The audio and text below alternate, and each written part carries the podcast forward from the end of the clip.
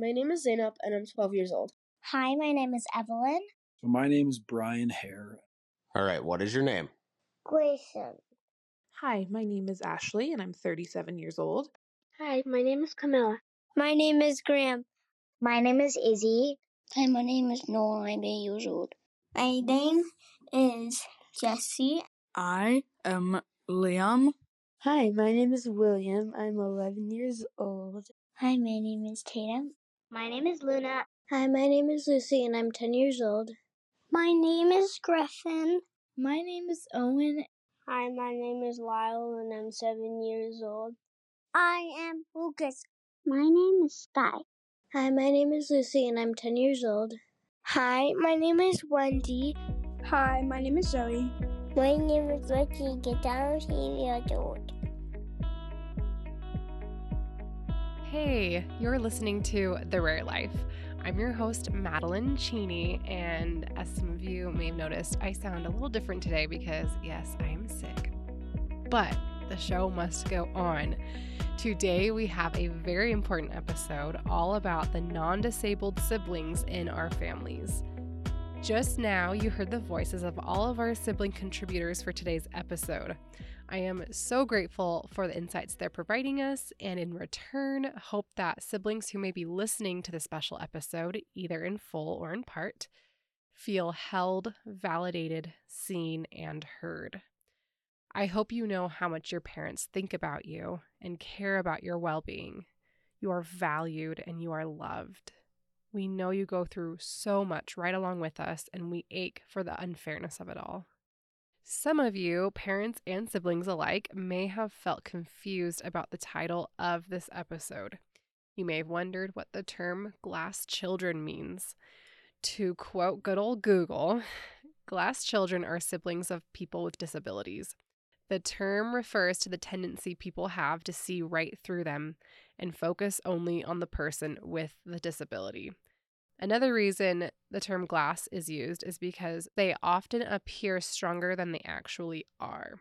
End quote. Now, this is not an insult, it is just a reminder to treat you with the love and care that you deserve.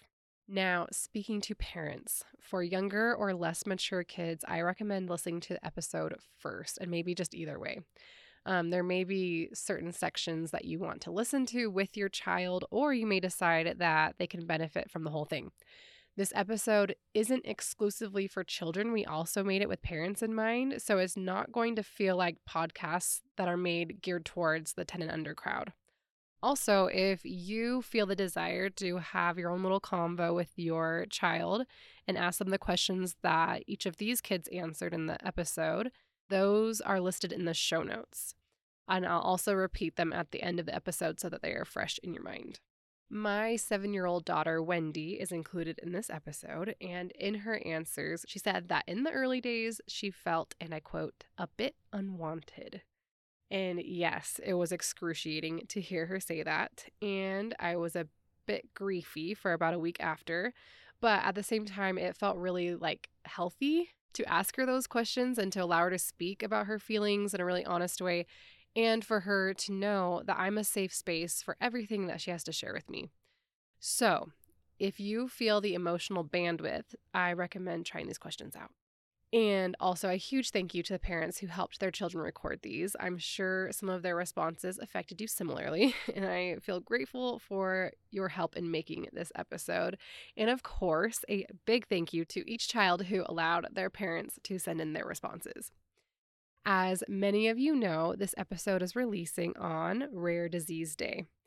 This is our first time in almost four years of the podcast to not release an episode in honor of Rare Disease Day that is ultra focused on our children with rare conditions. We know that that child is already likely getting a lot of extra attention on this special day. So here is some extra love and limelight for the siblings, too. Also, as many of you already know, today is the very last day of our family and friends fundraiser. We thought it would be special to end with a bang on Rare Disease Day. If you have yet to invite your friends, family, colleagues, Facebook followers, etc., to donate to the Rare Life and help it continue, or if you have a few more people you've been meaning to reach out to, today is the day. We rely exclusively on donations and charitable giving in order to continue producing episodes and other helpful resources for this incredible community. And we are counting on you to help us gather the needed funds. We've received countless messages from listeners like you about the incredible impact that the podcast has had on them, which means so much. And supporting the rare life is just one way that your loved one can support you. As we've mentioned before, if each listener received just $25 in donations on their behalf towards the podcast, we would be funded for a whole year. Every little bit goes a long, long way.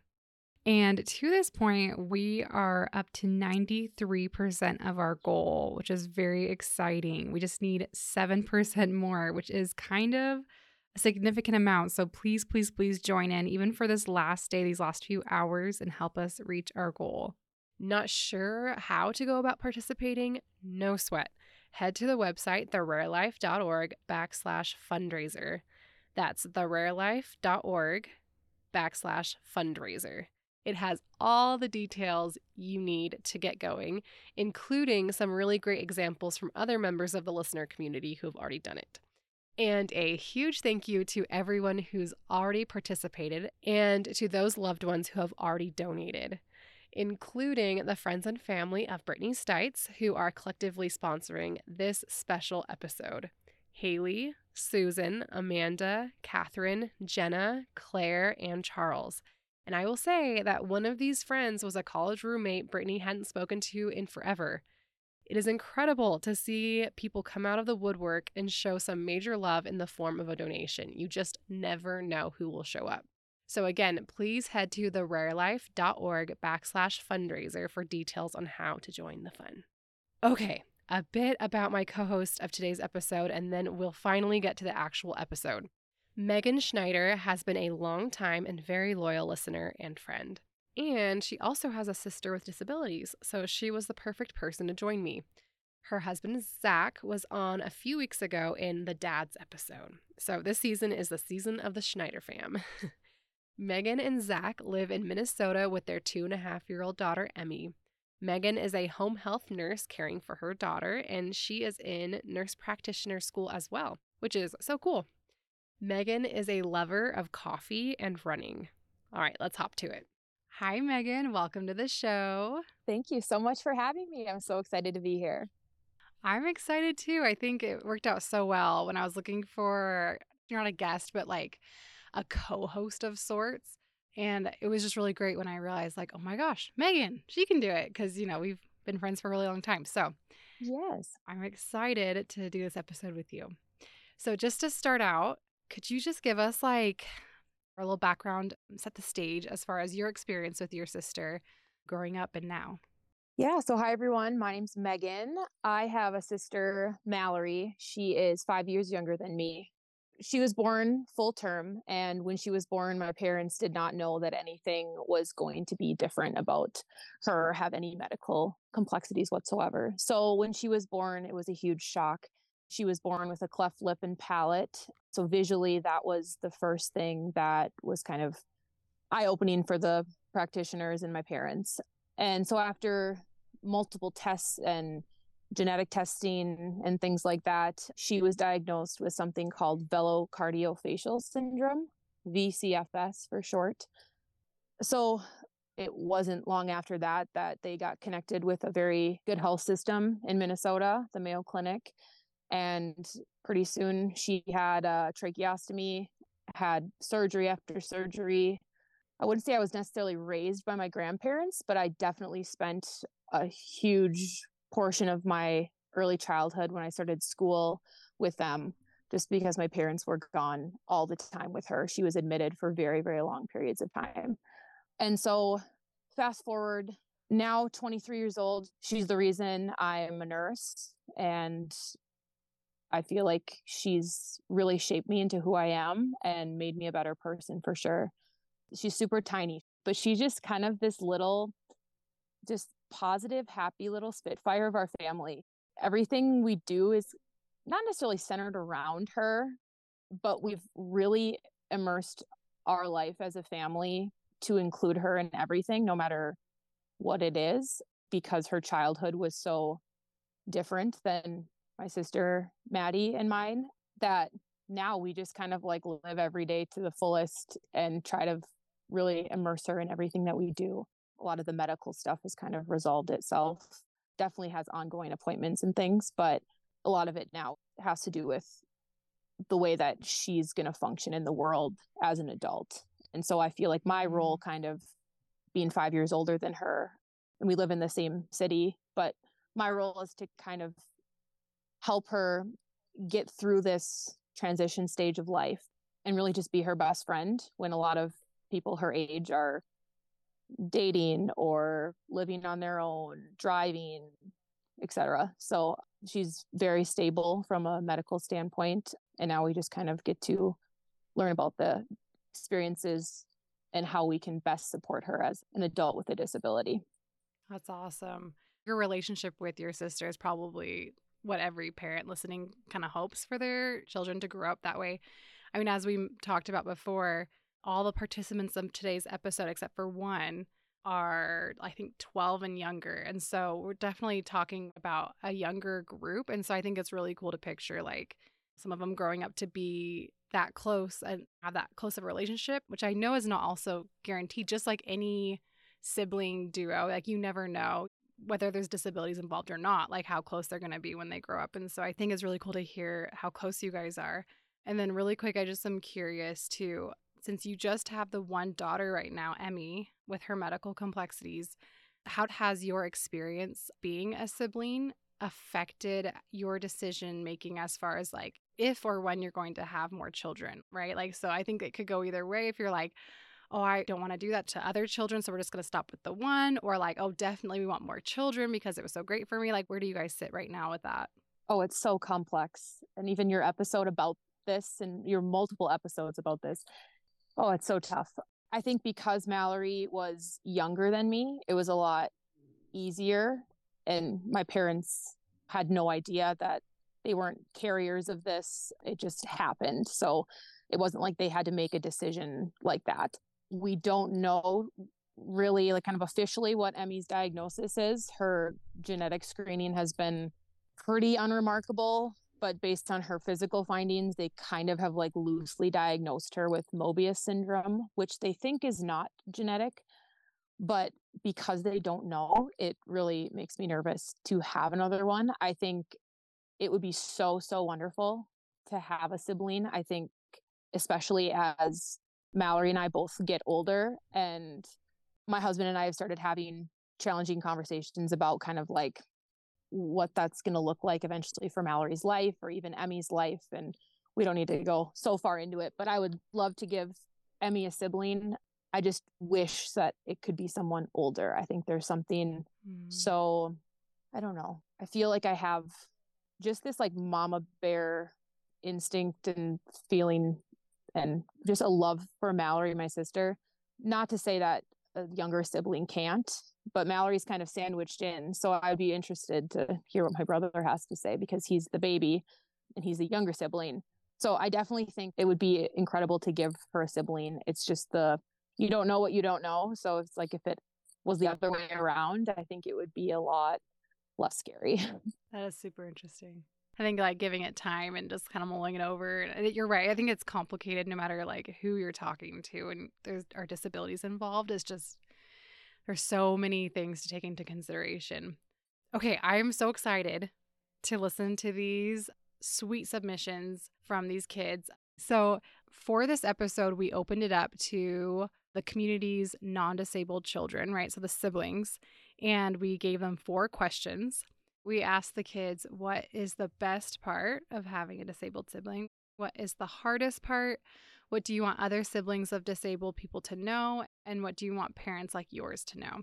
And as I was listening, I was like, I think it would be best to divide out just like little sections of what they said and put them in various like categories. So the first category we're going to hear is about, you know, watching them suffer, watching the disabled or medically complex child have a hard time, which I think is something that pretty much every sibling experiences. And what's the hardest part of having a sister like Juniper? When you go places, people stare at her. I've seen her have seizures. Yeah, you've seen her have seizures, and are those hard to watch? Yeah. Oh, I just got the chills right away. I mean, totally can relate about that, especially when my sister had her cleft lip and palate. And even when that got repaired, I mean, there were people that would point and stare. And it was so hard for me to know what to do. I almost just kind of froze in those situations. And now, as an adult and having a daughter who also has medical equipment and things to point and stare at, the best thing I can say to anyone in that situation is they're people too. And to say hi. And even now, if someone were to point or stare at my sister, I would just go up to them and be like, Hi, this is Mallory. And I think trying to normalize what's going on and just remembering that all these people are are people with feelings and hearts and just the whole concept of staring and, and pointing is a tough one for sure. Totally. I think something that a lot of kids listening to this right now, like they deal with that a lot. I think the hardest part is like whenever they're like in the hospital or like she's having a really big seizure and she's in the hospital. I think that would be some of the toughest times because you can feel stressed or anxious about it. The hardest part about being Emily's sister is watching her struggle. The hardest part about having a special needs sibling is seeing them go through pain. And the hardest part of being Emily's sister is that when she's at the hospital, I worry about her a lot. And what I want other siblings to know is that it's perfectly okay to be afraid. All right, what is your name? Grayson. What's your brother's name? Jensen. How old are you? Four. How old is brother? Two. What's the best part about having a brother like Jensen? Fun. He's fun. What's the hardest part? Not going to the hospital. What do you want other kids like you who have a brother or a sister that is like brother to know? Hard. It's hard, but it's fun when they're home. Yeah. What do you want parents like me and mom to know? To get brother back. To get brother back from the hospital? Yeah. Oh. Trying to hold in the tears. I, I feel like these are so tender.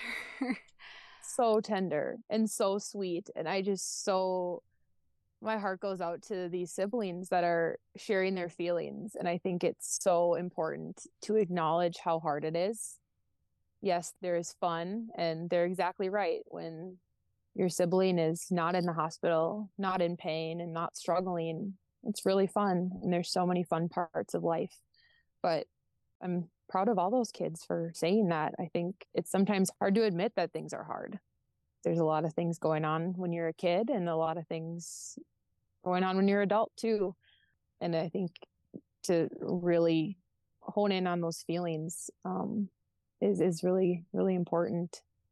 I love how one of those little girls was like, and it's okay for me to feel worried about her. And I was like, I really like that. You can tell, like, that's one thing I loved listening to these audio recordings is like, you can hear the things that their parents have been trying to instill in these kids. I think that's one thing is like, yeah, it's okay. It's okay to be worried about your sibling. And I think, you know, that's uh, also just a big theme that we can take away from this episode is like, this is a family ordeal, right? Like, disability and medical complexity doesn't just affect the child and the parents. Like, it's the other kids that are in the picture definitely, they worry, you know, it's a huge part of their lives as well.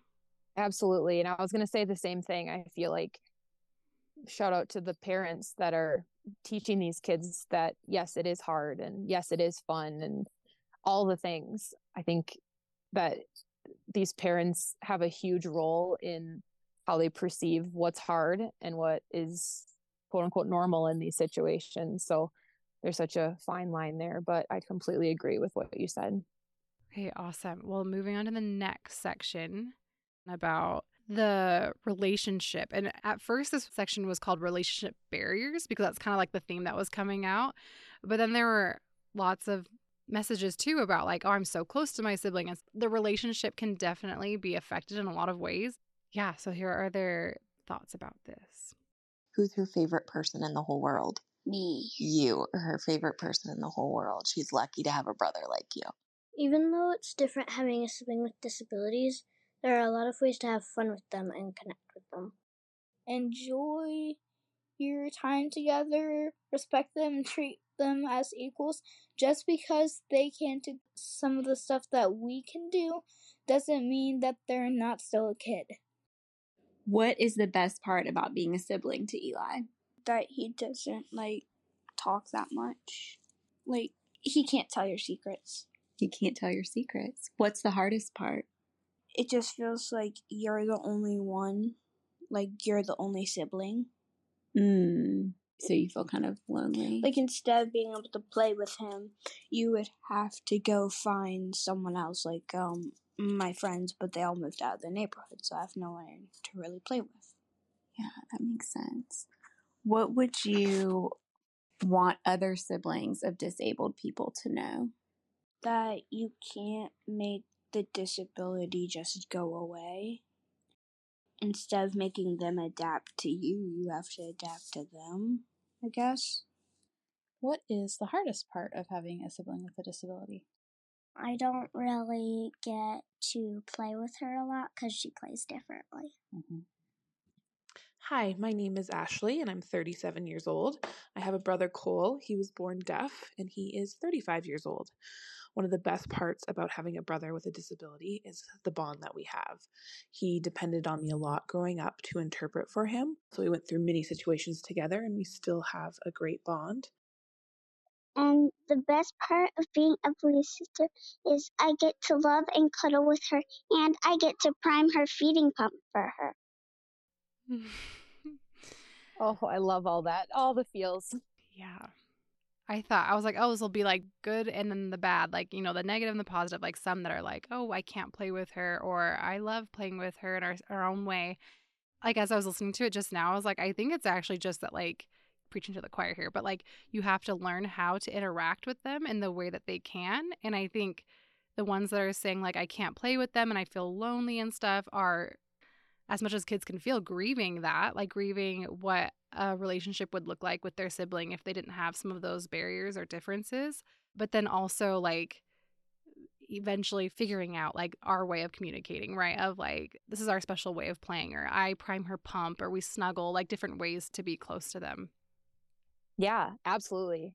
And I think the kid that talked about adapting to their siblings' needs and rather than their family adjusting their life to wait, trying to remember what they said. Do you want me to find it? Because we can play yeah. it again.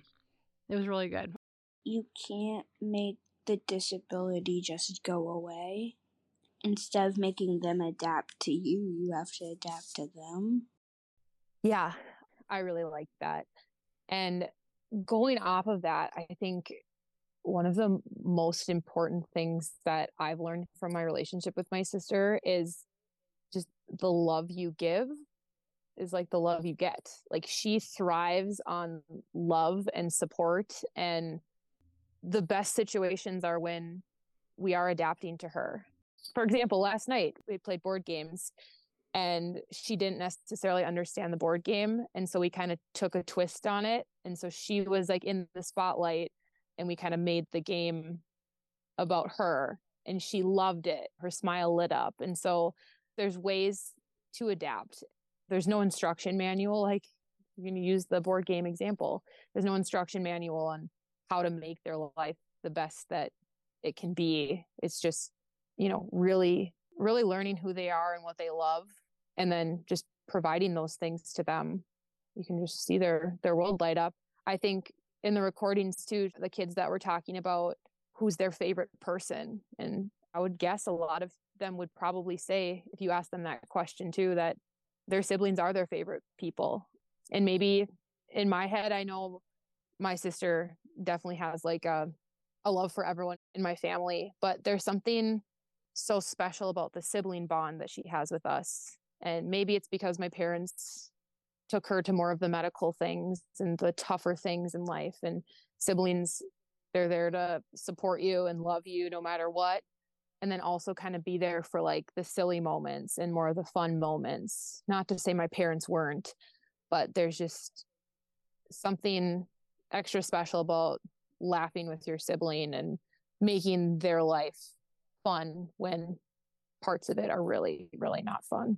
Yeah, because like the sibling's not in charge of like giving them injections and taking them to the hospital and things that are more traumatic. You are there for more of like the a playmate or a friend role. Yeah. Any siblings that are listening right now, or even parents who have kids that don't get along super well, I think it's also like really great to like know that that's okay, right? Like to validate that feeling because I think that's very valid to struggle with that and figure out like how do we get closer.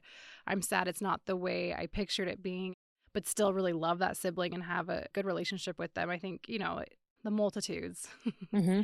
Anyone who's listened to like episode 40, I did a long time ago about Wendy and Kimball, my two kids, their struggles really just Wendy's struggles with Kimball. She really, really didn't like him for a long time. And so, like, I understand too, like, from a parent perspective of feeling like, oh my gosh, I'm failing my child because they're not close. What am I doing wrong? I messed up. Like, because that's all you want as a parent is for your kids to be like best friends. And I don't know. I guess just some solidarity there. Like, if your kids are not the best of friends, like, there's only so much you can do. Like, you can't control everything, and some things are just the way they are. And it's okay to be sad about that.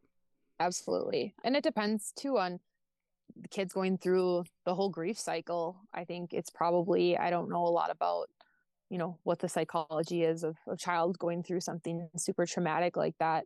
But yeah, I, I agree. I think giving mm.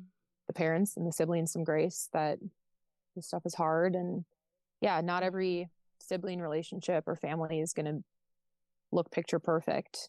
And so, yeah, thanks for sharing that yeah. And I think also that one kid that was saying it kind of feels like I'm an only child. I was thinking about how that's another factor in all this too is like, do you just have the two where it's like the non disabled and the disabled? Because I think that can also affect the dynamics, right? Like if they're like, I don't have anyone to talk to the way I want to talk to a sibling, you know, and I think that can kind of magnify those little bit of resentment or sadness, you know? Yeah, that's something that um my husband and I have talked about when we discuss giving Emmy a sibling is I think we have opposite perspectives that if I had another child, I would still I feel like put so much of my attention and energy toward Emmy, my disabled daughter, if my other child was non-disabled. And maybe that's just because she is here now and that's who I give my undivided attention to.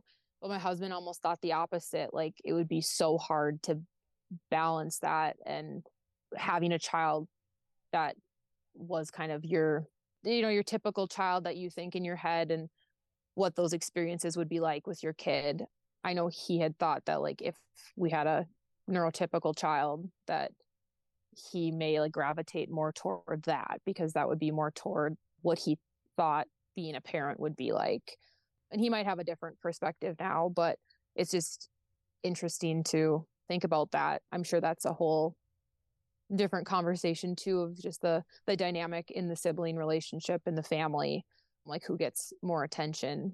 There's really no right answer and hard to really conceptualize it and know what to like say or think with those situations. Yeah, that is tricky. I never thought of it that way before.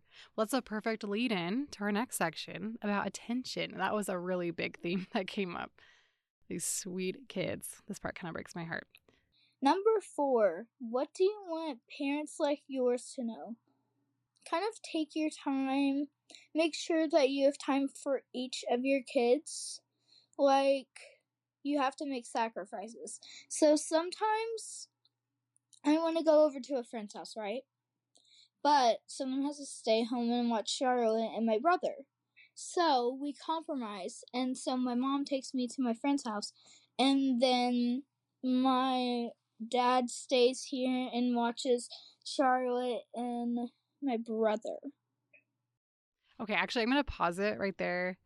I think this was an interesting one because, like, at face value, it's like, oh, yeah, how sweet. But I think that right there is also like showing the intention of the parents of like the sibling needs extra care and stuff. And I'm going to like intentionally be the one that takes the hit, I guess, for this to make sure that this other child can go play with their friends if that makes sense right like because i think like we see the repercussions of like the medical issues and things like that that like the other kids the ways that they're affected by the medical issues going on with their sibling and so i think like it's a natural tendency to be like oh i want to protect the other kids as much as i can from like you know having extra burden on them.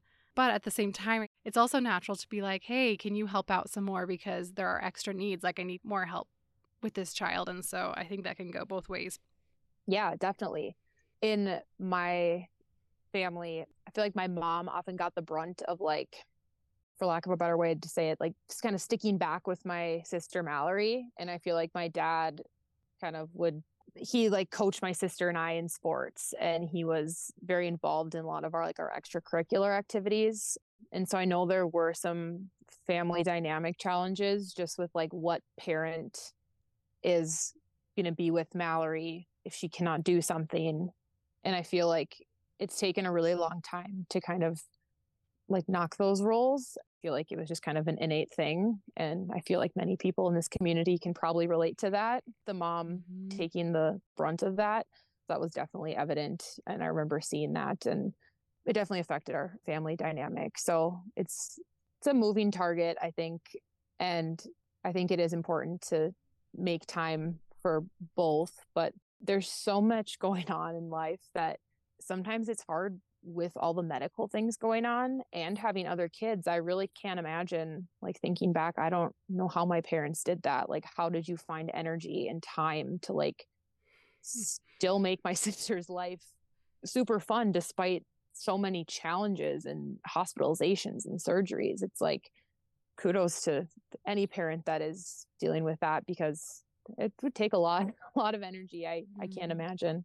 It's like such high level thinking too of like considering the needs of the other kids. Like in our situation when Kimball was really little and we were just trying to figure everything out, like I was in such survival mode that I was like, I don't have the bandwidth to even like like I recognize that Wendy's really struggling. Like I have nothing to give her. Like it's all I can do to like keep Kimball alive and keep putting one foot in front of the other. And so I think everyone's at different stages. So if someone's listening right now and you're in that survival mode, I think it'd be like, oh my gosh, like I can't, like this is really overwhelming to hear all these kids talk about their needs and like resentment and like we've got to balance it and stuff. But like there are also the parents that are finding their feet a little bit easier and like, okay, I can kind of like take a breath and like evaluate the needs of all the family members, not just this one person I have to like keep alive by necessity.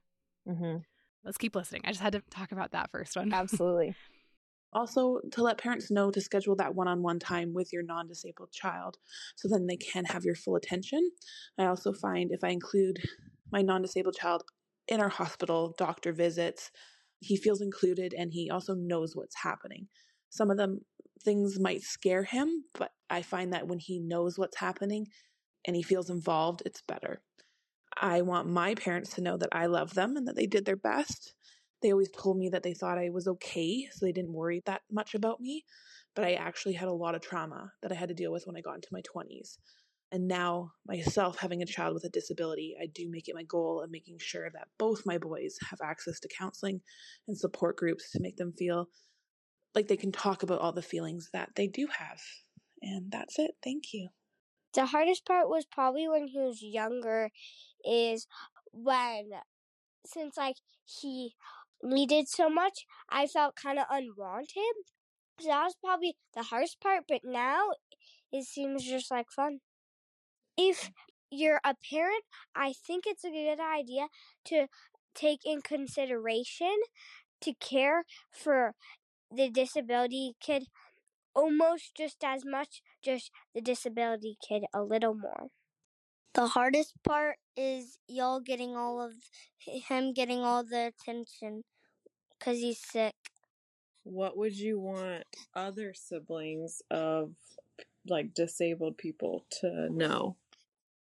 I would want you to know like that they're going to get a lot of attention from their parents.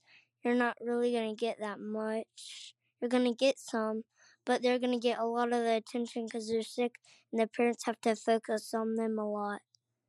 All right, and then last question. What would you want your parents to know? Like, what would you want me and daddy to know? I would say, like, I would want y'all to feel like how hard it is to not have all that attention all the time.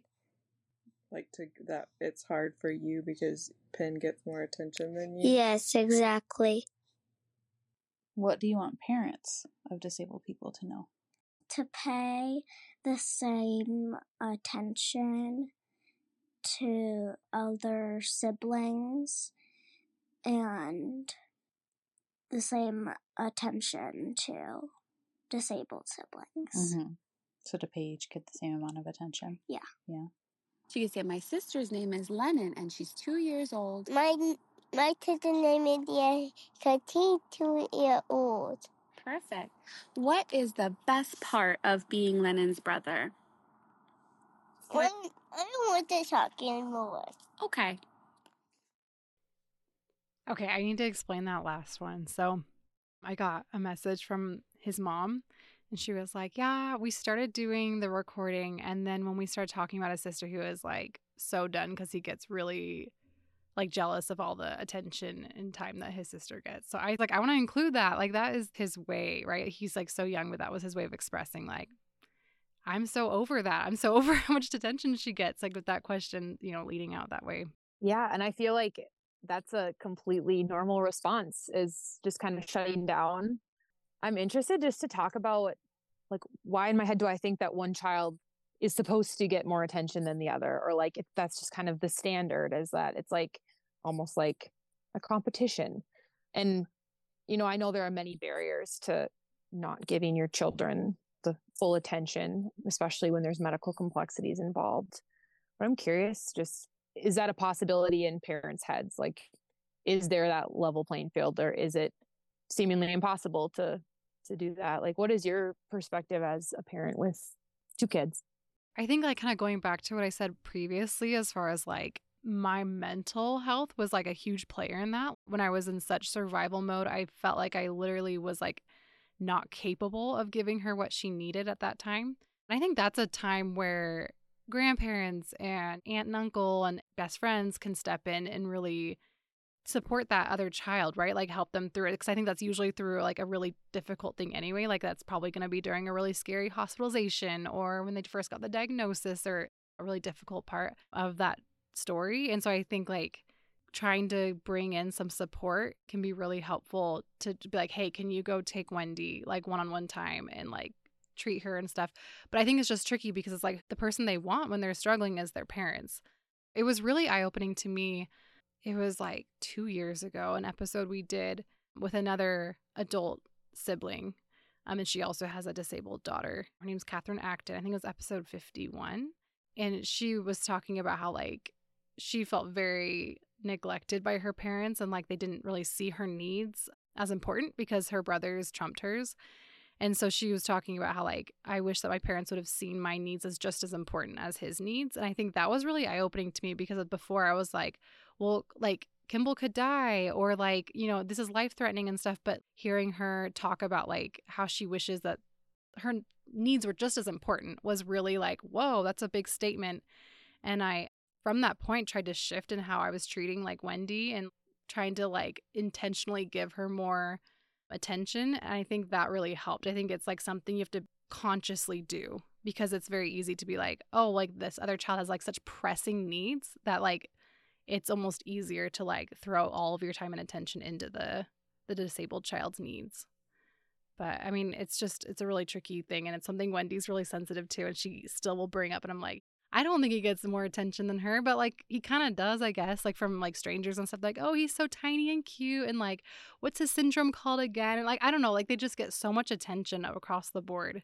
They have to share the limelight a little bit. Yeah, definitely. And my siblings and I were fortunate to have my both sets of grandparents that were in town and very involved and supportive. And I know not everyone has family in town or those social supports. But I remember when Mallory was having big surgeries, my grandparents would always try to make our time fun. We didn't sit and, you know, necessarily talk or dwell on what was happening. And we were really young at the time. But I remember my grandma getting out her camcorder and like recording us making videos for Mallory of like we had like hats on and we were like singing like silly hat the silly hat song she made up and like So like there were ways that we were like supporting Mallory and showing us that we can be creative and still like supporting her from afar just because we were so young. And so I really appreciated like the way that my grandparents or any social support kind of honed into the the developmental stage that my sister and I were in to kind of help us get through this and not talk so much about like what was really going on. And so I feel mm-hmm. like we got attention in that way, which kind of helped us cope through those really challenging times. Mm. I'm a firm believer in like laughter is the best medicine and there's so many different ways to have fun and kind of be creative and just find ways just to like lighten it up. yeah, lighten it up. Yep, feel happy and laugh a little bit. Yeah. It's interesting because one of the kids was saying, like, remember, they're a kid too. And it goes too for like young siblings is like they're kids, right? And this is like really intense, heavy stuff that's happening in their family systems. And so I think like lightening it up is a really good idea. And I don't know, I, I think like one of the trickiest parts of this too is like, I think there's some level that's kind of inevitable where it's like the family does kind of have to center around the person that needs all these accommodations, right? You can't just be like, oh, sorry, like we can't go to the hospital. I know you're so sick, but like our life revolves around you too much. Like you have to go. And so I think I could see that being really tricky, like being a sibling and being like, oh, like we're with grandma and stuff. It doesn't sound like you felt this way, but just kind of like, oh, and here's a video for my sister. My sister's getting all this attention and like we have to make the board game revolve around her and like I don't know, just like these different accommodations that are like probably the only way to really have a relationship with that person, right? You have to make these accommodations and like adapt what you're doing, but I could see that being also like a source of kind of like resentment and be like, "Oh, everything revolves around them. Every little thing we do is like allowing them to participate, which they deserve 100%, but I think that can also be just kind of hard. Oh yeah, for sure. I remember that being especially just like you said, the attention from your parents. I remember my parents leaving and it's like, oh, again. But luckily my grandparents, they always tried to make it fun. So it wasn't like, oh, it's just dreadful thing. But yeah, totally. And Mallory had 24 hour nursing for many years too. So I think as a sibling too, that's a different dynamic having nurses in your house. Her crib was in our living room. Her feeding pump was everywhere trach changes. Like I was like sitting on the blanket helping with like trach tie changes and G tube changes. And that's a whole different ball game of you just kind of get immersed into it, but it's really just not fair for anyone involved. The sibling, you know, the child, the parents. It's just like this is not what I thought. But I did feel more included, even though it was so centered around her. I think that's kind of why I went into healthcare and nursing is like I liked to be involved in those things mm-hmm. and being included. It just kind of gave me like a sense of like control of an uncontrollable situation, being able to yeah. like understand it and learn it. I remember in like fourth or fifth grade, I did like an entire presentation on my sister's syndrome just because I so badly wanted to know about it and teach people about it. Mm-hmm. But I can see that, you know, completely going the other way too of just like in denial and then staying in that denial stage of this isn't fair. They're getting the attention. There's some anger. I mean, so many feelings and ways to go about it. I feel fortunate that I had a relatively positive experience. I think having my daughter with medical complexities was so much more emotionally taxing than being a sibling. But I think that's just my age and maybe my role in both of those. But I don't remember many days like laying in bed or sitting in the corner just bawling my eyes out with Mallory. But I think just as the sibling role, it's like that's kind of what mom and dad have to do. And they're the ones that are taking that versus like a parent. I had many of those days. Yeah, I think that totally makes sense.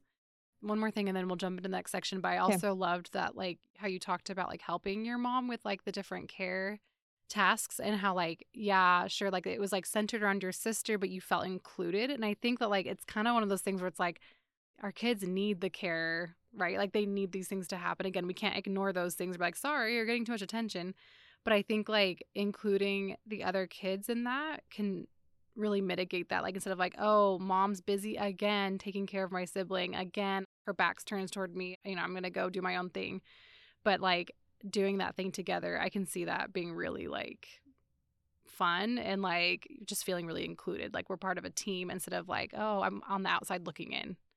Mm-hmm.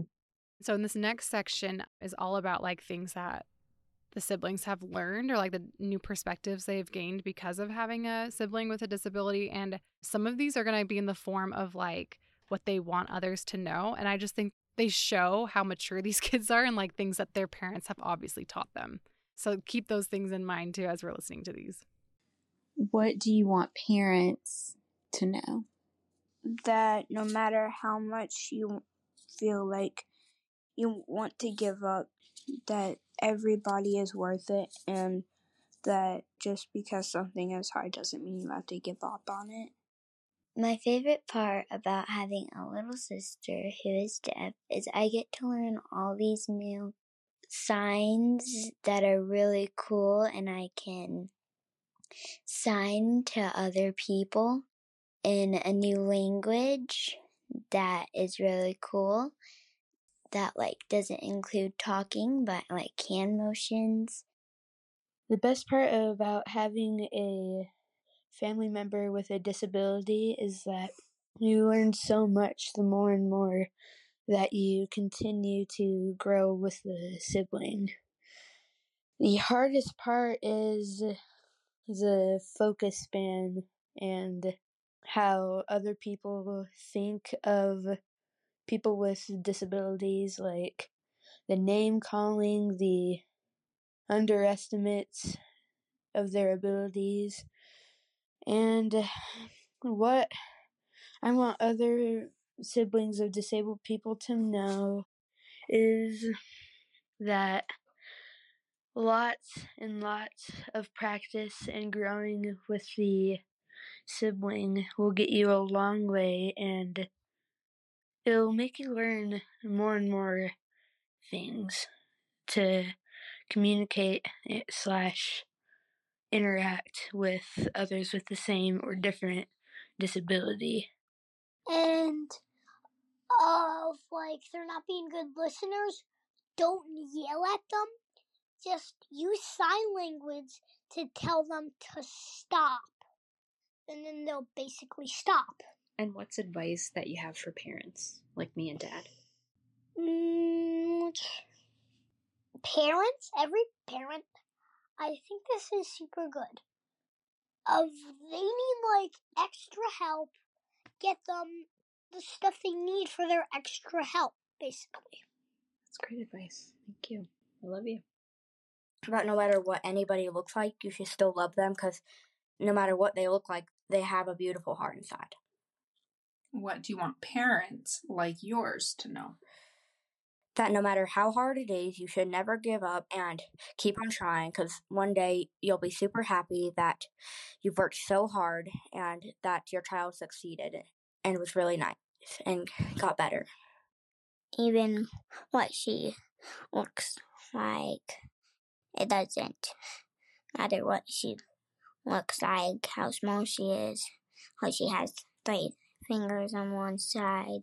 Mm-hmm. It's about how they act. What else is cool about having a sibling with a disability? And you get to learn what their brains are like And how they work? and how they work. That's cool.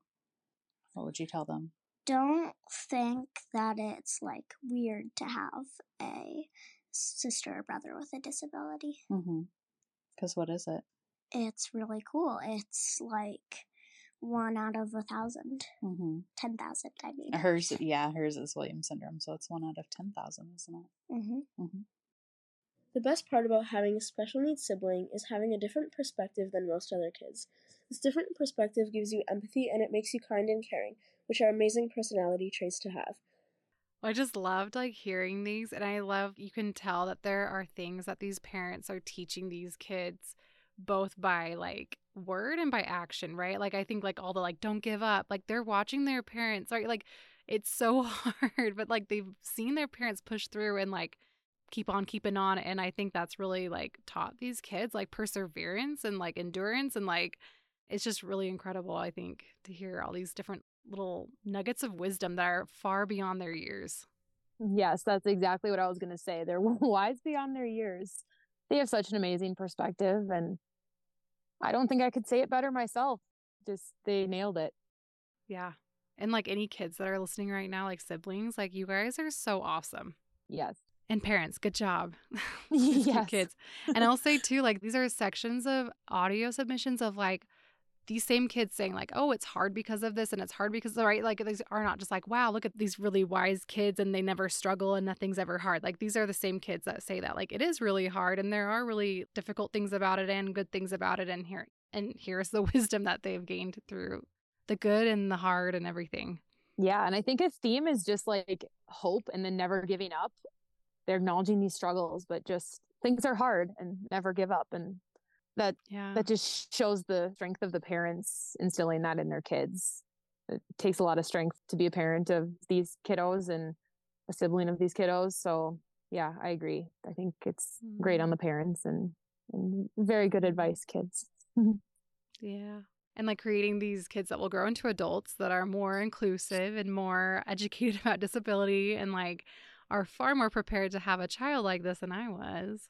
Yeah. I know it's hard to like know what it would have been like, but I'm sure you were better equipped to have Emmy because of your experiences with your sister. So I think that's really cool.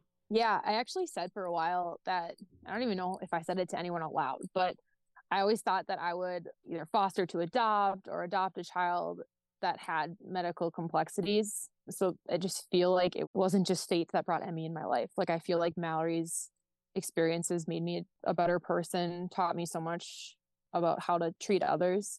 I feel like I was like meant to like do this. And so without my sister Mallory, I truly don't know what kind of parent I'd be. And I feel like Emmy's here for a reason. And I feel like they kind of complement each other. It's just a crazy full mm-hmm. circle moment that I experience every day. Yeah, I love that. When I think like all these things too that these kids were saying, as well as just things like, oh, I learned sign language and it's really cool. Like just all the different things that they've learned through this, spoken and unspoken, right? Kids who are just listening. But like those are things that like as parents we also are learning through having a child with a disability. And so I think it's really cool to be like, we're all struggling. This is really hard. And we're all becoming better people because of it and having different perspectives and like our eyes are opened in a different way. And so I think that's really cool to picture that like happening alongside our children, right? Like we're grieving and we're sad and we're struggling together and we're having a great time together and we're like gaining this wisdom you can't really get any other way.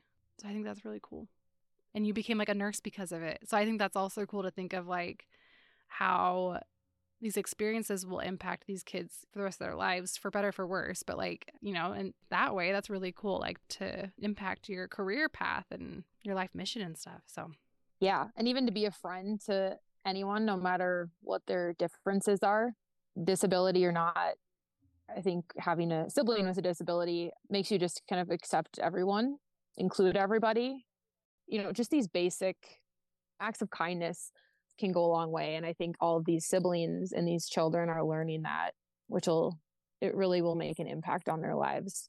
Yeah. You know, it's interesting as you're saying that, like Wendy, so she obviously, as I mentioned, struggled really bad. She was having a really hard time, like I was. we were mm-hmm. struggling mm-hmm. together when Kimball was younger, but then now, like, we've all found our feet and things have gotten easier and stuff. And her teacher was telling me, like, oh, she's friends with everyone. Like, I know if someone needs a friend, like, Wendy will be friends with them. Like, it doesn't matter who they are, what they're doing. She's so open to being anyone's friend. And I was like, wow, she's so sweet. But just now I'm like, I wonder if that really does have like a lot to do with not just being exposed to Kimball, but like other kids with disabilities, right? Because you rub shoulders with these communities. Like, we're going to the dwarfism Christmas party with all these adults there and kids there with dwarfism. And we're going to the deaf and hard of hearing groups. And like, we're going to all these different groups of people that are disabled that are there and all the siblings that are there and the parents and stuff. And I think that exposure to disability is really that right there, I think is a huge life lesson of like loving others, including all their differences.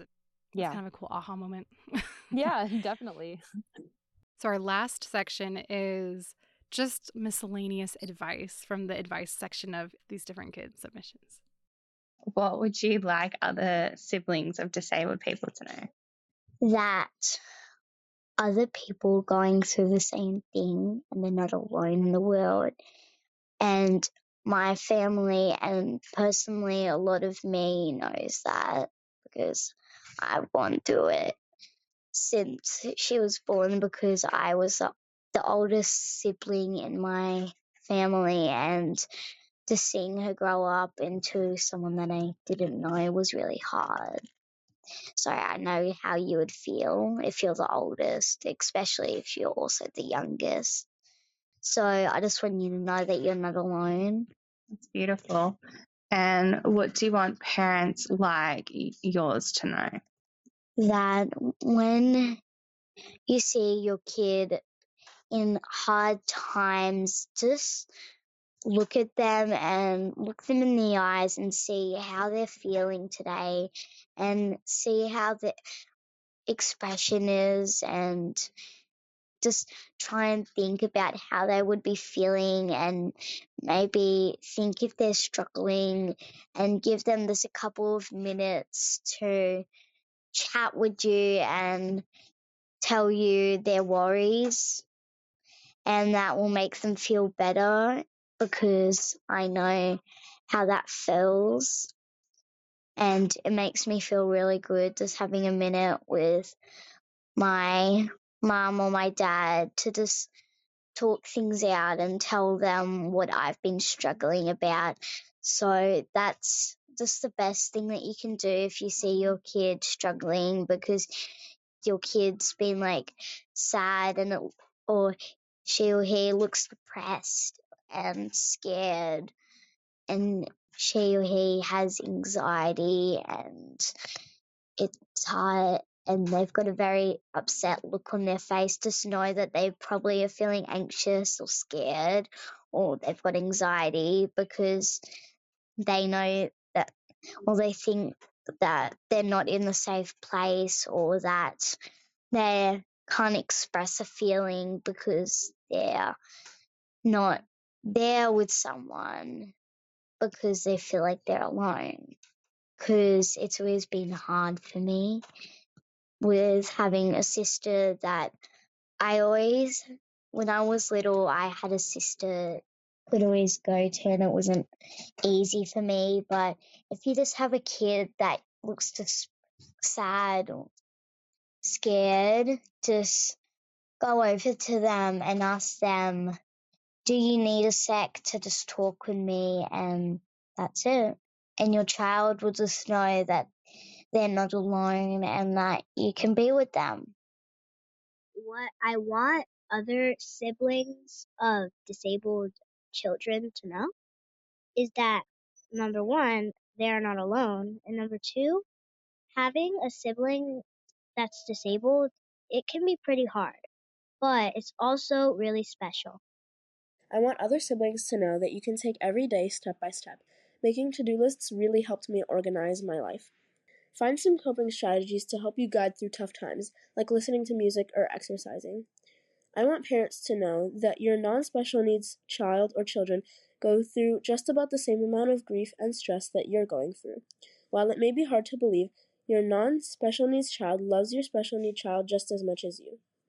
What I want parents of disabled children to know is that it is perfectly okay to ask for help. And what I want parents like mommy to know is it's okay to make a wrong move. I want other parents to know that the siblings might need some counseling as they might not understand the feelings that they have. And just like we might need a community, our children need a community as well. So I have a SODA group. SODA means a sibling of a deaf adult. We grew up together and now we chat on Zoom and we call each other once a month to kind of just keep in touch. So I love that last one from the adult Ashley, where she's treating both her kids like they're both being affected by the disabilities and medical complexities because that's the reality right like both kids are impacted and so putting them both into therapy if they need it and getting them both their communities and like friends who understand their various relation to the disability and i think that's so smart and i think that's something i would not necessarily think about without hearing from various siblings like yourself yeah, absolutely. And going on the getting additional help. I remember when Emmy was born, my daughter, I had sought out some counseling and did extensive therapy afterwards. And throughout my sessions, I remember talking about my sister's experience and how it related. And I remember my dad, who very much validated me going to therapy and how he said he wished going back he did the same when he was kind of going Mm. through stuff as a parent. And so him kind of being like almost like a tough love sort of dad, like there are ways that you can cope with this, not necessarily like his first option would be therapy, but I, I thought that was really validating to hear someone like that. It really opened my eyes to how hard that experience is. So I think me having it in my adult years was wonderful. And I feel like it almost kind of closed some chapters that I was feeling just a little a little lost and confused. And I, I wish I would have been able to maybe have that when I was younger. So I really like that she said that and that she's doing that for her kids. I think there's so many great resources out there for kids and parents. And it's okay to not be okay. This stuff is super hard no matter what role you're in. And I think whatever help you need, I think go for it.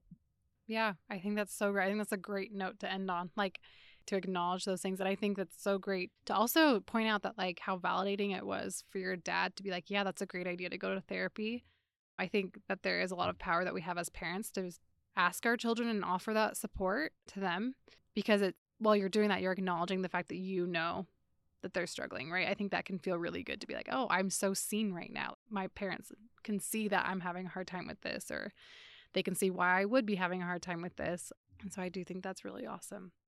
Thank you so much, Megan. And thank you to everyone who participated or encouraged your kids to participate in this episode. I hope that all the siblings listening today feel seen and loved and cared for, and that parents listening can have at least one takeaway of like, okay, this is something I can keep in mind while doing my best to raise our children and give them the love and support that they need.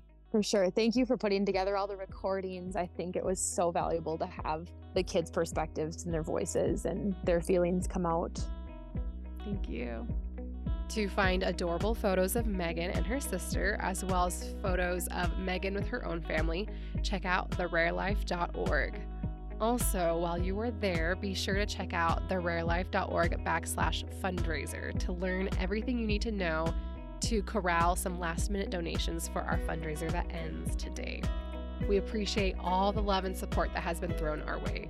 In the show notes, there are links to other sibling related episodes, including episode 99, all about family planning and deciding if slash when and how to expand our families. Also, in the show notes are listed out the questions that we asked each of these participants today to respond to in case you want to do the same thing with your own child in a more private way. And I will also read those out just so you have them. Number one, what is your favorite thing about having a disabled sibling? Number two, what is the hardest thing? Number three, what would you like other siblings to know? And number four, what would you like your parents to know? I kind of changed that one so it's a little more applicable. So you can modify those however you want, and they can just be a good little combo starter if you want to have that conversation. Another huge thank you to everyone who participated in this episode, as well as Alyssa Newtile, my faithful editor, who worked tirelessly to piece all the things together to make this episode a great one. Join us next week for an episode all about making friends with other disability parents. So many of you have messaged me asking for tips on making friends in this community, and this episode is the big response. Moms Carrie Harbath and Kate Livingstone, who are real life disability mom friends, join me as we give you all of our best tips and tricks on making it happen. Everyone needs to hear this one. Do not miss it. See you then.